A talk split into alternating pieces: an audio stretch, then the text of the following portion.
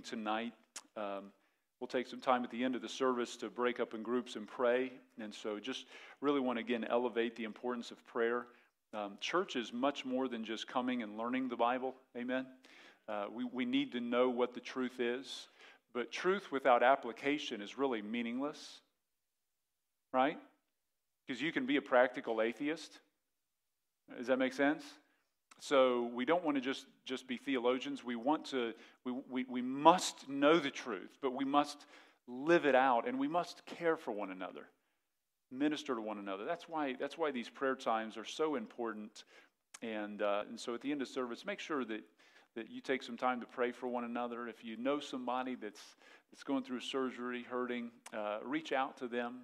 Uh, that's the importance of our D groups in the church. These dear folks that are inside of these small group ministries, uh, every time I get a chance to even find out about something and reach out to the person, they already have a, all their small group ministers, people in that group reaching out to them, caring for them, loving on them. And uh, if, you, if you're not part of a D group, a small group, you're missing out on that. You're missing out on both being able to minister at that level by knowing the people, but also to receive that if you're in those situations. And so it's important to interact in those small group levels and uh, that build that intimacy, the accountability, the care that's provided there. And so, what a blessing that that ministry is. In your Bibles, if you would turn with me to the book of 1 Corinthians, chapter number 1, 1 Corinthians 1, and uh, I want to preach tonight uh, and on the power of the gospel. The power of the gospel as we enter into this year, I think sometimes we can lose sight of the responsibility that God's given us to evangelize, as well as the power that God's placed in our hands in that endeavor.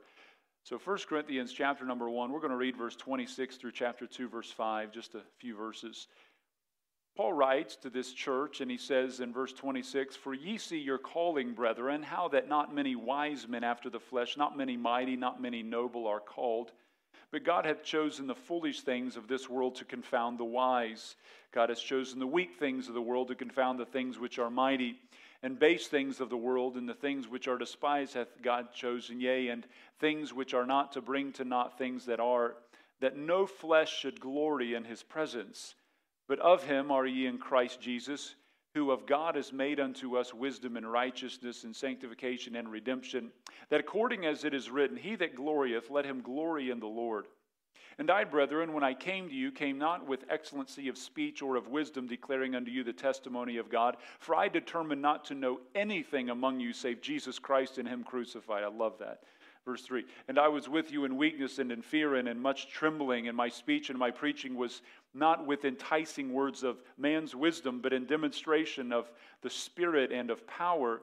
If you'd read verse 5 with me, that your faith should not stand in the wisdom of men, but in the power of God. And Father, as we come to you tonight in prayer, that is our desire. We desire that the power of God would be put on display in our lives through the simple preaching of the gospel. Lord, truly, this treasure we have in earthen vessels, that the excellency, the power may be of God and not of us. We are weak, we are frail, we, we have nothing on our own that would make us qualified to be not only the recipients, but the ones who would transmit the gospel but yet you have chosen to use the foolish to confound the wise. And we pray, God, that you would help us with that boldness that we need. Fill us with your spirit. Give us courage and help us not to make complex what is simple and powerful. And you, we pray that your gospel would go forth from Lighthouse in a dynamic way this year. And we ask it for your glory alone in Christ's name. And God's people said, Man, you may be seated tonight. I think one of the things that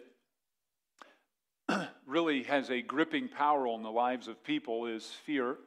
Fear is a, a controlling mechanism that our world has learned they can use to manipulate in a lot of ways.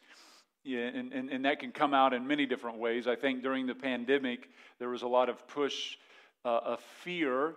Um, there were people, I remember one guy in our church who even said, I think they should arrest people if they don't get the vaccine.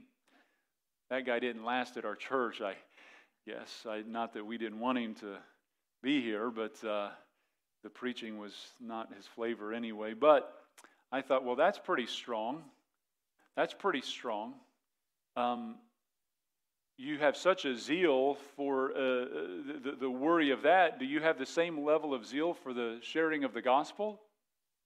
Are you more afraid of the flesh or of the eternal damnation of these lost souls around you that you've not yet shared the gospel with, being your neighbors? It's, and so fear can, can be a controlling mechanism. The fear of God actually sets men free. It is the one fear that produces peace. The only thing that produces peace when you fear is God. When you fear Him most, you fear nothing else with a controlling mechanism. The, the, the, the, fear of the world doesn't control you anymore. You may, may have things that can bring great concern to your heart, but when you understand how much God is sovereign and providential, He gives you such peace. 2 Timothy 1 7 says, For God hath not given us the spirit of fear, but of power and of love and of a sound mind.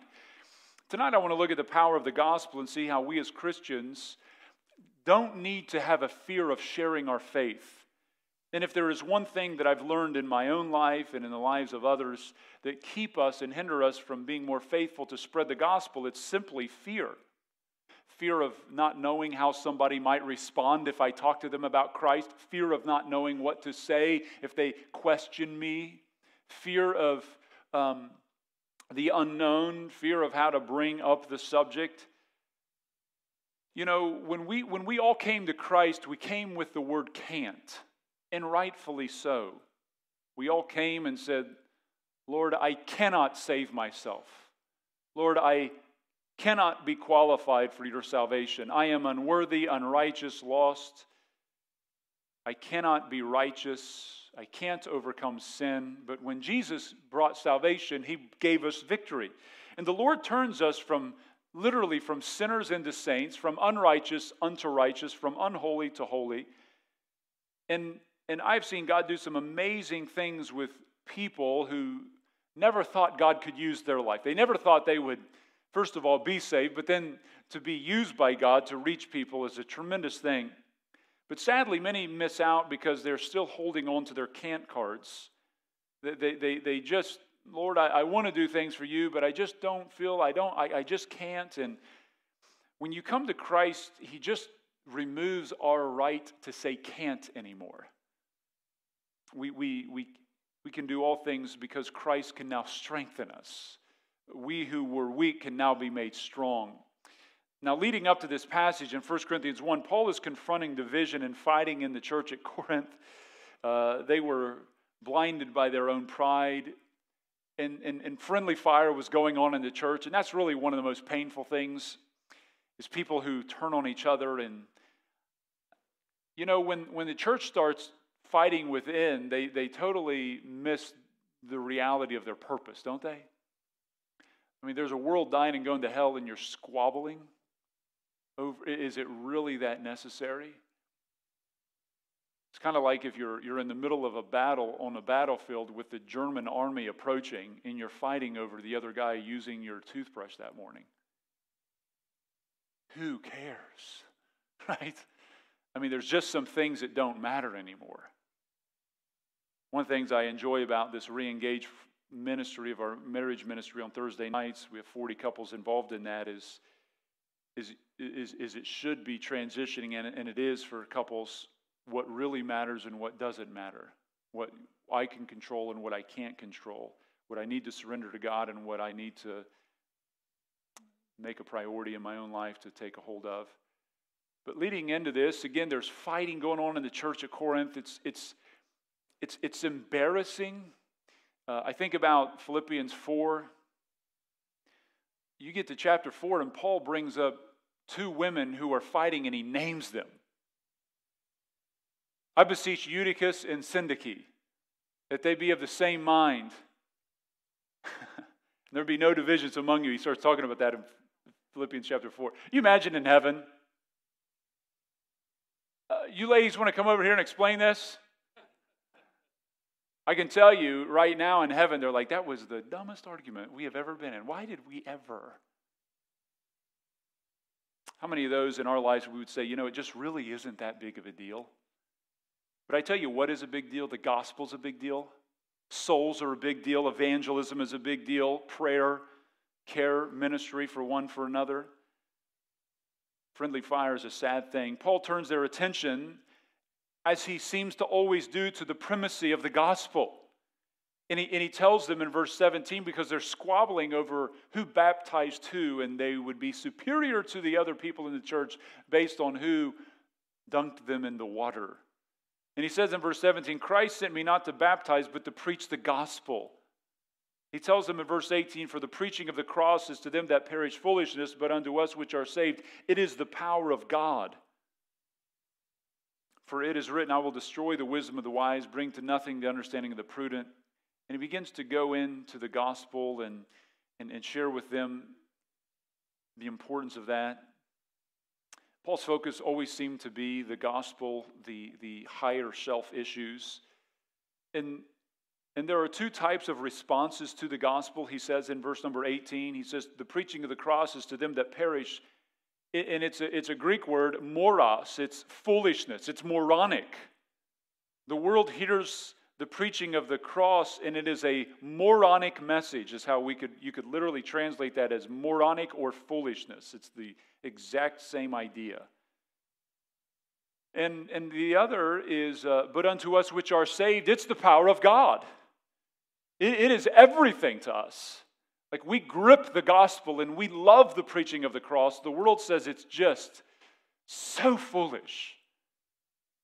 There are two destinations that people will end at one day. Matthew 25, 46 says, These shall go away into everlasting punishment, but the righteous into life eternal. When you come to the cross, you either love it or you hate it. You either let the cross slay you or you seek to slay it. Paul then speaks of the method of the gospel in verse 21 through 24. He says that the world by wisdom could not come to the knowledge of God. The world doesn't produce the truths of the triune God. One God in three persons, co equal, co eternal, three persons, not one person, three persons in one Godhead. Pastor Josh, I don't understand that. Of course you don't. Of course, we can't get our minds around all that is God. We have our little eight ounce cup holding it before the ocean, right? The glory of God is so magnificent. And so the world doesn't produce the truth of salvation, the glory of God. And he says here, it pleased God through the foolishness of preaching and he says, we could just read maybe a few verses. Verse 19, for it is written, I will destroy the wisdom of the wise. I will bring to nothing the understanding of the prudent. Where is the wise? Where is the scribe? Where is the disputer of this world? Hath not God made foolish the wisdom of the world? I mean, don't you look around the world and say, boy, they are so foolish. They don't even get it. Anybody feel that way when you look across the world? It's just like, how on earth? Verse 21, for after that, in the wisdom of God, the world by wisdom knew not God. They just can't get it. But it pleased God by the foolishness of preaching or the foolishness of the message that is preached to save them that believe. You know, when the Bible says in Matthew 16, On this rock I will build my church, and the gates of hell shall not prevail against it, he's actually not talking about Peter, and he's actually not even talking specifically about Jesus Christ. He's talking about the gospel. What did Paul Peter say? Upon this, he says, Thou art the Christ, the Son of the living God. He's declaring that statement. He says, Upon that confession, I will build my church. Christ is Lord.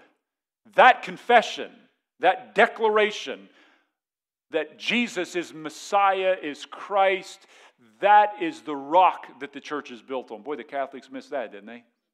You think Peter's holding it up? Peter couldn't even get through the book of Galatians without getting rebuked. Anybody want to build on that church? Right? And so, verse 22 the world will tell God what it wants, but God gives us what we need. And so, verse 22 he says, The Jews require a sign. How many times did they tell Jesus, Show us a sign? Jesus is like, a wicked and adulterous generation seeketh after a sign. Ooh, that would have fluffed their feathers, wouldn't it? Well, we want a sign. Gideon got a sign. Give us a sign. It's like, really? I mean, how, how, many, how, many, how many blind people have you seen healed? How many lepers? How many dead have I raised? How many signs do you need? You don't need a sign. Verse 22, and the Greeks seek after wisdom. The Greeks had orators. You know, even in the city of Corinth, they would go down to the shores and put smooth stones under their tongue and practice their oratory skills.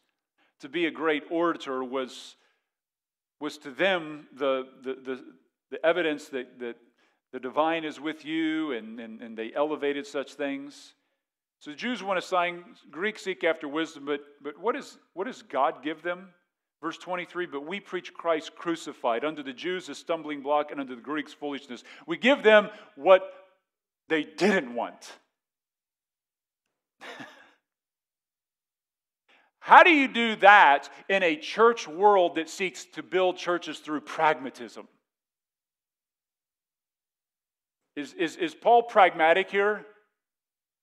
In other words, what I mean by that is there is a philosophy in, in churches that they've hired businessmen with business models to do whatever they can to grow the church.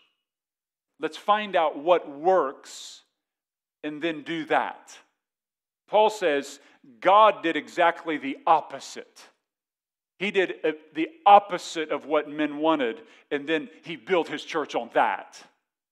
So the church's success and the church's what the church does, the methodology, the philosophy of the church cannot be governed by man, by a lost world. You know, when people say, you know, if you did this, I think more lost people would come. Or if you did this, I think the unsaved wouldn't be offended. If you changed the word of sin and made it faults or uh, uh, mistakes, and if you got rid of hell and said just, you know, punishment, if you just modified some stuff, really, is that what we need to do? Do we need to throw some water on the fire?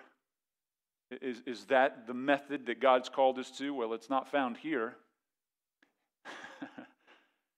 And, and, and really, no greater power has been displayed than the power to forgive sins. No greater wisdom than the depths of the riches, both of the wisdom and knowledge of God, as Romans 11 33 says at that climactic passage that, that Paul is so elevated that he just, oh, the depths of the riches, both of the wisdom and knowledge of God. How unsearchable, how unscrutable is his wisdom and his gnosis. His knowledge are just beyond reach. His ways are past finding out.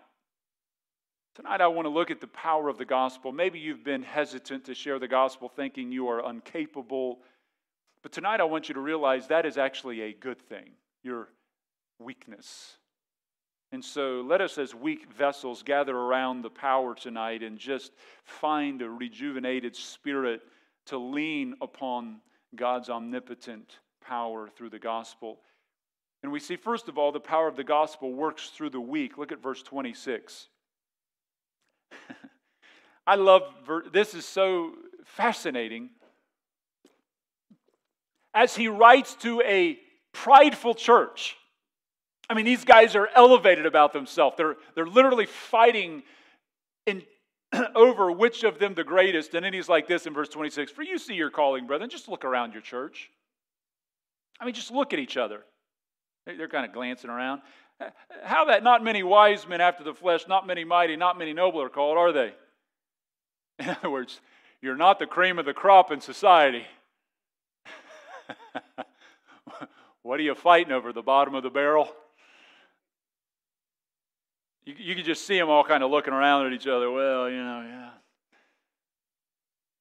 God has, you, you know, and, and isn't it wonderful that God just calls regular people? The, the, the gospel didn't come to the mightiest, the wealthiest, the most noble. Paul says not many. He doesn't say not any, but not many. There's, there are some who are popular or powerful in the world's eyes that can get saved, but not many. And so he's saying the gospel isn't just for the rich, the noble, the mighty. God saves whoever comes. Often, worldly success, prestige, and honor will hinder the gospel. Um, riches are one of the greatest thieves for people. It can distort so much. And if people get saved who are rich and who are popular and who are uh, of, of high significance in the world, it's not because of those things, it's in spite of those things often. John 12, 42 says, Nevertheless, among the chief rulers also many believed on him, but because of the Pharisees, they did not confess him, lest they should be put out of the synagogue. Why? For they love the praise of men more than the praise of God. When you never get the praise of men, you don't seek it, right?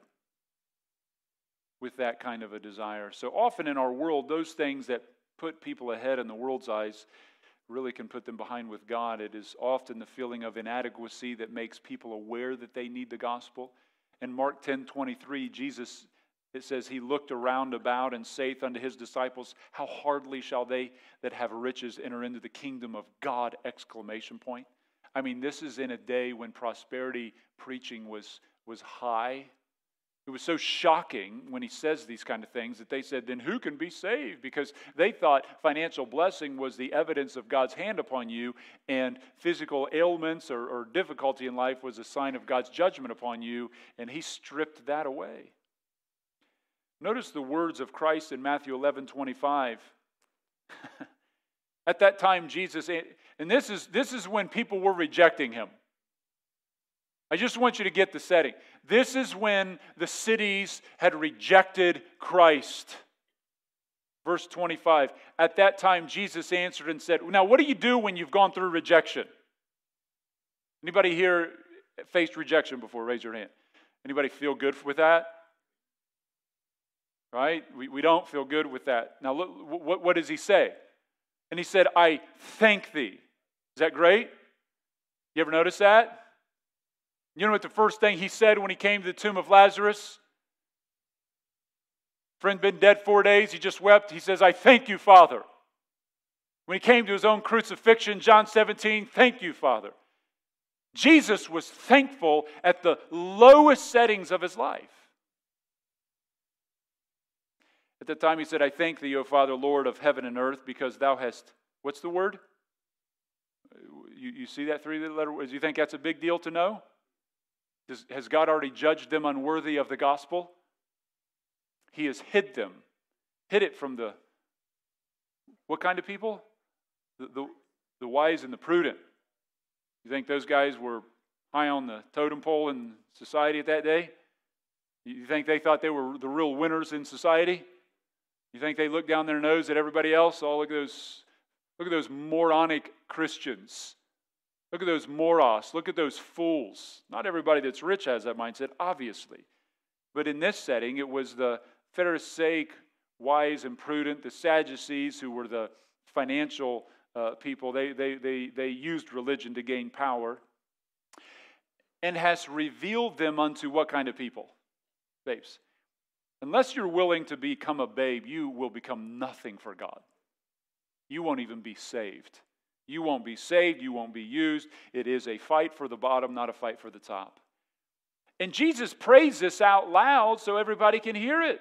He wanted them to understand it isn't your abilities, it is your humility.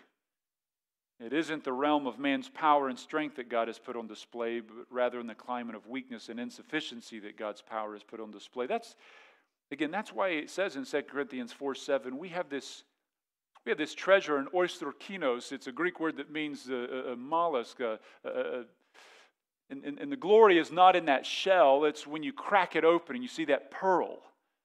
We have this treasure in earthen vessel, that the excellency, the power may be of God and not of us. So, so the power of the gospel is revealed through the weak. Secondly, the power of the gospel humbles the mighty. Look what he says in verse 27. But God hath chosen the foolish things of the world to confound the wise. God hath chosen the weak things of the world to confound the things which are mighty. And base things of the world and things which are despised hath God chosen, yea, and things which are not to bring to naught things that are. Do you remember what they said when they arrested Peter and John? How do these men know these things, having never learned? And they took knowledge of them that they had been with Jesus. They just were shocked. They were shocked at Christ.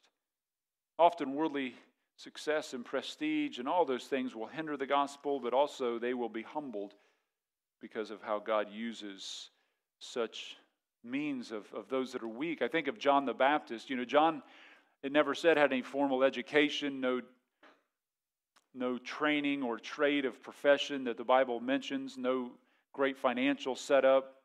He didn't have military rank, high political positions, no social pedigree or prestige. There was nothing in his appearance that was attractive. Nobody was like, man, he, you know, I like, I like John the Baptist skinny jeans and large watch and his, his uh, kind of setup up there looks really nice. I mean, I mean, even I would have said, John, can you kind of clean it up a little bit? you, Matthew 11, 11, I love it. Verily I say unto you, among them that are born of women, there hath not risen a greater than John the Baptist, notwithstanding he that is least in the kingdom of heaven is greater than he. He came looking like Elijah.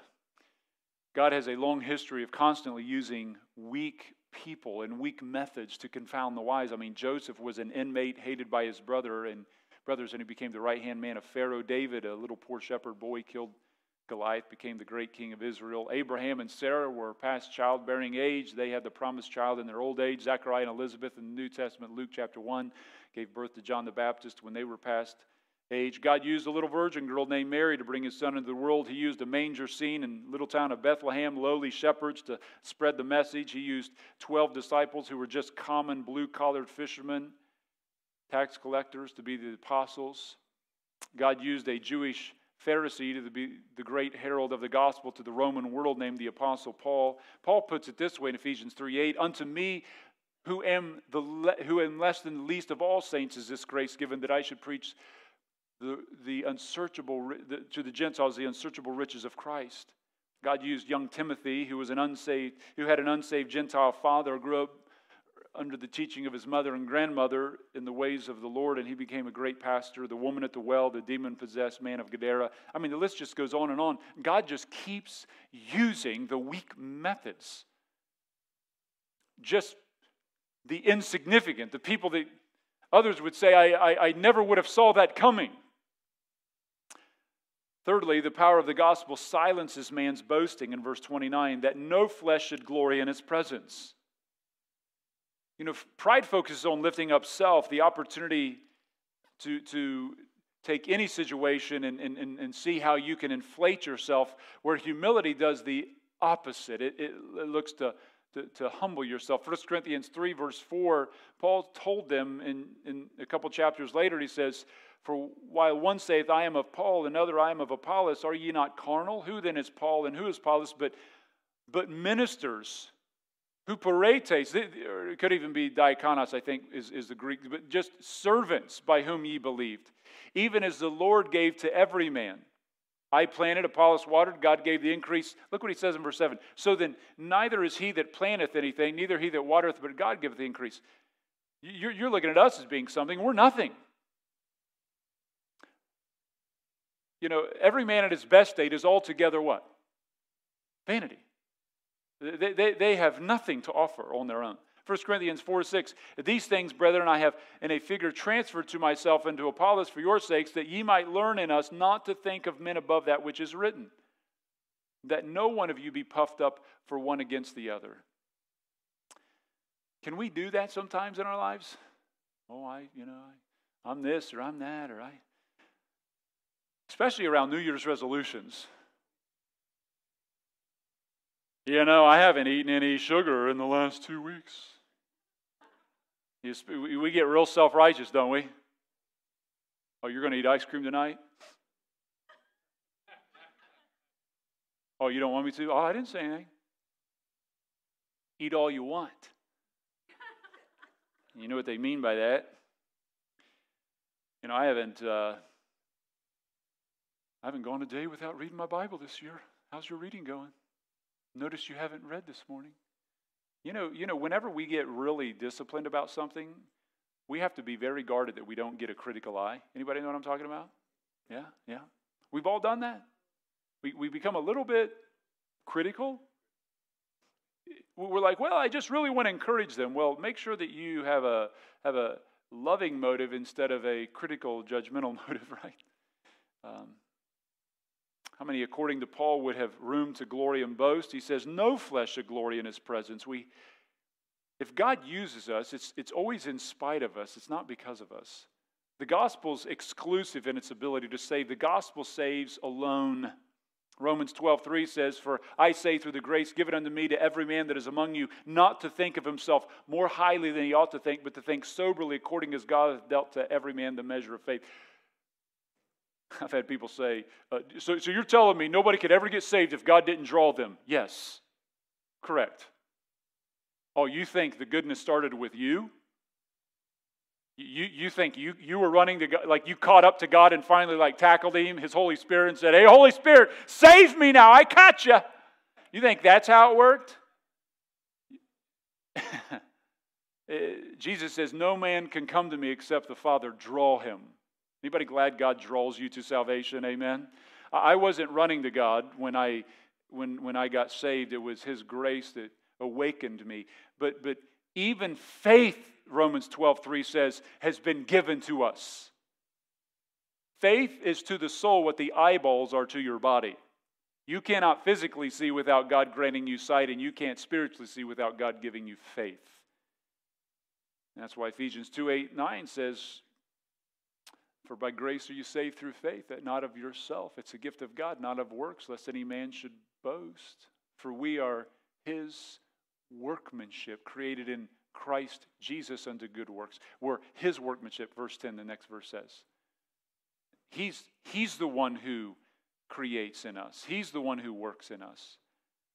And so, fourthly, the power of the gospel transforms the believer.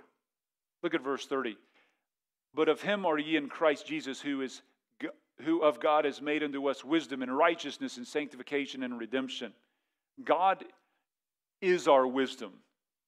I mean, I, I I pray uh, regularly that, that God would grant me wisdom, that the Word is my wisdom. If I have any wisdom, it's only because God's Word has been in me. Let me say this if you read a lot of books, make sure you read a lot of the Bible first. Did you hear that? You will get more out of your Bible reading than you will get out of your book reading. It's good to read books. Don't, don't, not, not, not against. But sometimes guys can read a bunch of books in the year and it's like they barely read the Bible. You think you're going to and I've known guys that, that are extremely educated in, in certain areas, and it's like, you don't even know that from the. And I'm thinking, like, don't, I mean, you're reading and studying all the time. You, you, are you missing this? I read this tenfold over other books. I, I read this, read it, study it, memorize it. This is your wisdom. You think there's something better written? I, I read this or read books about that. Now, it's okay to, if you, know, if you have some novel you want to read, I know some of you mushy hearted people out there that you like these. I don't even know the authors who they are. You know, my daughters will we'll go on like a vacation and they'll bring like four books and they'll read like a 400, 500 page book in a day. I'm like, ugh, you know, some of these books, I'm like, I could not do that, you know. Uh, give me the cliff notes, I'll watch a little movie on it, you know. Not going but you give me something like that I find valuable, like I will, I will soak that in and read it and study it. But Proverbs 1 7 says, The fear of the Lord is the beginning of knowledge. And Proverbs 2 6 says, For the Lord gives wisdom, out of his mouth comes knowledge and understanding. So, so the Lord grants us wisdom. He is our wisdom. He transforms us. And, and, and in verse number 30, it tells us some things that He gives us. He gives us wisdom.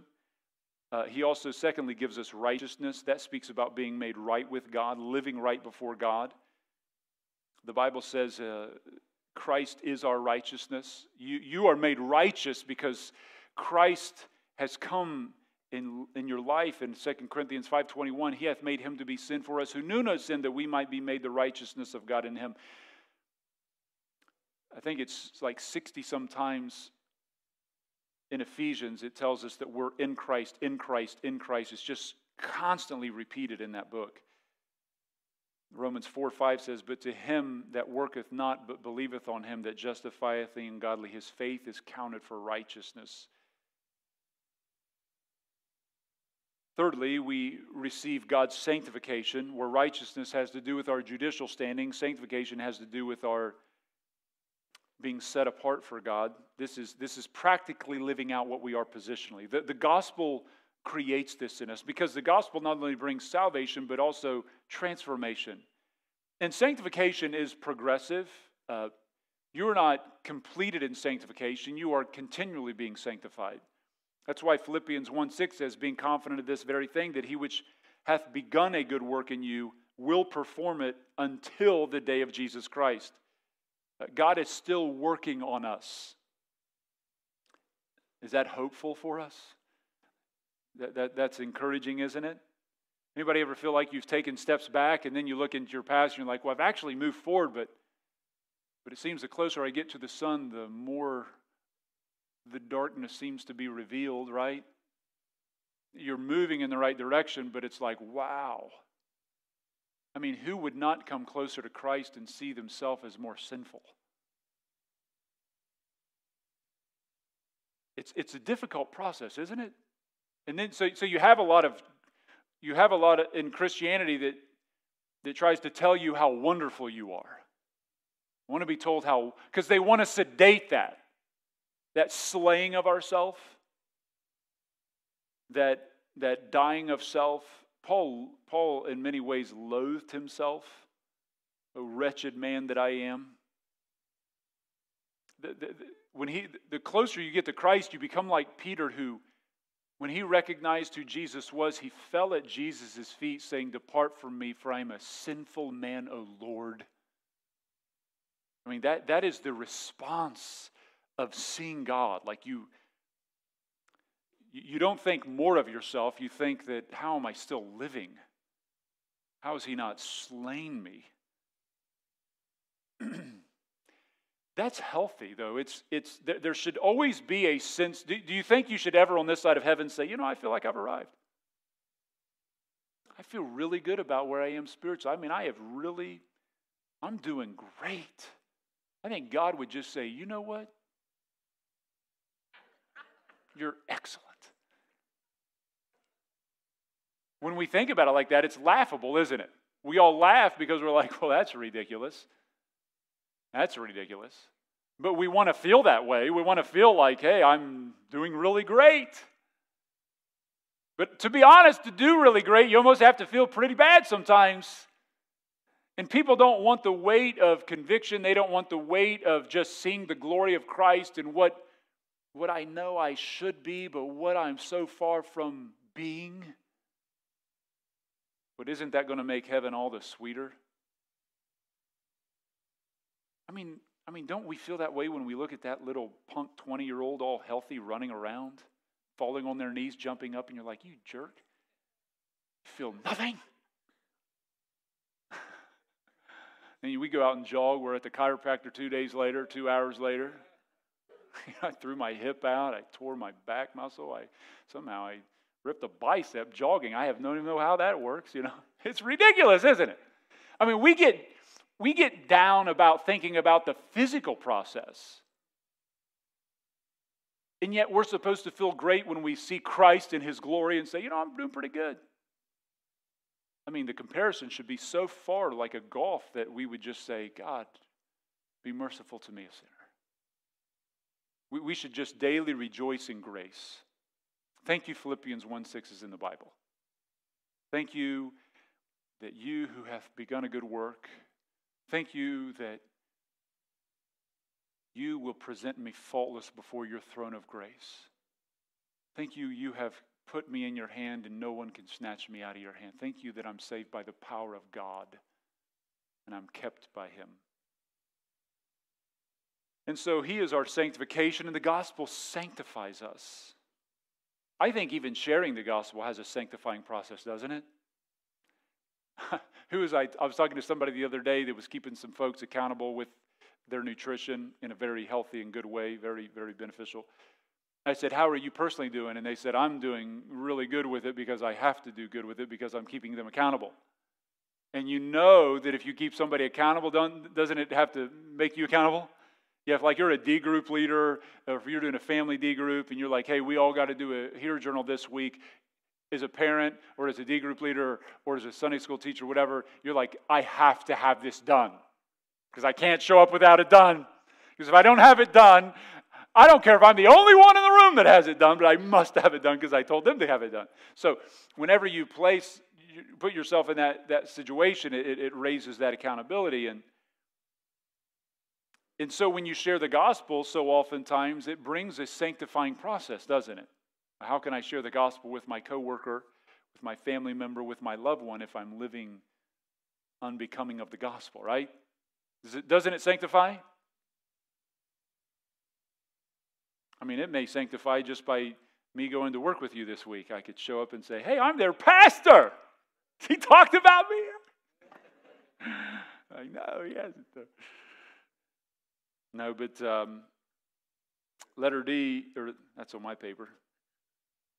Fourthly, so not only is wisdom, righteousness, sanctification, but redemption. Redemption speaks of the believer being set free. It's, it's the word that means to buy back. We were under, we were under bondage, literally sold as a slave to sin, and God, through the gospel, has purchased us. First Peter uh, 1 18 and 19, right? He has purchased us not with corruptible things, with, and he uses the word redeemed, not with corruptible things, but with incorruptible, uh, received from your vain conversation from, the, from your fathers. It says, but with the precious blood of Christ, as of a lamb without blemish and without spot. All these great riches come from the gospel of Christ. And verse 31 tells us the reason why. It says that according as it is written, he that glorieth, let him glory in the Lord. I, I can tell you, you know if somebody's growing in Christ by this. If they boast in God all the time. Because you, you can't get past those four areas of your life on a daily basis your wisdom, your salvation, your sanctification, and the price of your redemption. You're being purchased out of the slavery of sin into the freedom of God. There, there, there will be a glorying in the Lord get around that person, praise God. God is so good. They just, they just seem to boast in God a lot. Would the people around you say that you boast in the Lord? Would they say that you are a Christ celebrator? The power of the gospel is seen in how it saves the weakest, the humblest, and brings the mightiest and humbles the mighty and brings wisdom and righteousness, sanctification, redemption to the believers so that all glory goes to God. The believers in Corinth had gotten sidetracked. Instead of glorying in Christ alone, they elevated men and themselves. Paul then dismantles their false view as we continue in verse 1 through 5 of chapter 2 and our final point. The power of the gospel is all you need to evangelize with.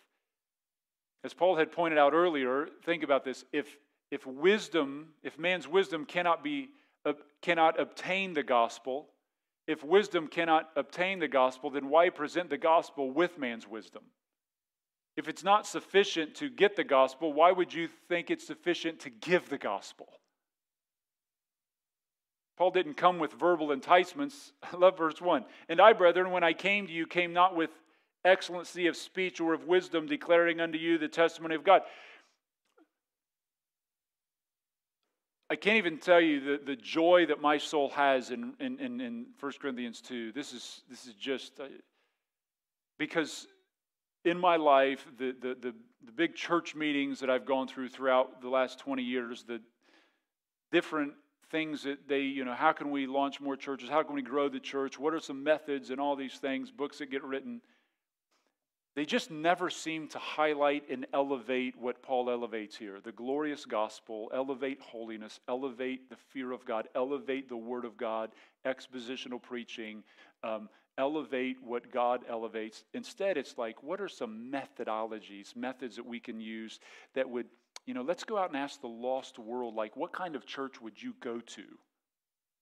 That's, that's literally the method that is going on right now whenever they go start churches the advice that would be given to me when I came to Lighthouse or came to Xenia, not from my church, but from, from churches that were being launched all over the country, was you need to go into an area, go around, do a survey, go all these door to door, not to share the gospel, but to ask them what kind of church you would come to, then find out what kind of church they would come to, find out the median age. So if you're median age, then you have a target audience and you want to reach people between the 20 and 40 year olds. You know, you're a younger pastor, you started the church when you're around 28 years old at Lighthouse, then, then target that, that middle age area. So, so you're going to have some big fun stuff for the kids. You're going to have a big, big big sound show. You really, they, they really like that. And then try to try to dumb down the message to about 15 to 20 minutes, and you know, just just soup that thing up. Only have maybe one service a week, and and then do some small group stuff. But then just and, and then that would go that way. I can tell you, I, I I came from a business world with some things, and I I understand a little bit of how to like try to sell something. But then I, I, I know the Bible too much to know that God uses the foolish things to confound the wise. Paul comes to Corinth where they elevated above everything excellent speech, and he says, One thing I purpose not to do was come to you with enticing words of man's wisdom. The guy who sat at the feet of Gamaliel, who could have out debated anybody, came speaking simple. They would have been like, This is almost vulgar to come speaking to us in such simplicity. He said, I did it on purpose. Verse 4. And my speech and my preaching was not with enticing words of man's wisdom, but in demonstration of the Spirit and of power. Love it. He didn't come with external enticements. He says in chapter 2, verse 3 I was with you in weakness and in fear and much trembling. Paul didn't come with verbal and external enticements, but Paul did come with a clear message of the gospel. He did come with demonstration of the Spirit and power. And, and why did he do that? Why did he do all of that? Verse 5 that your faith should not stand in the wisdom of men, but in the power of God. If I can lead somebody to Christ, then they're my convert, and they're not God's. They're not saved. Did you hear that?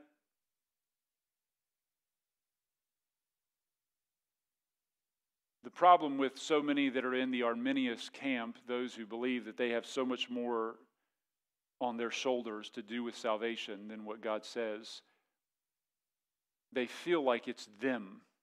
Well, and, and it comes out in our own words sometimes when people say, Oh, I just, you know, I just, somebody else could have talked to them because I just, I don't know much past John 3.16 and some of these other passages in the gospel. And they, well, I think it's important to be able to shine the light as bright as you possibly can.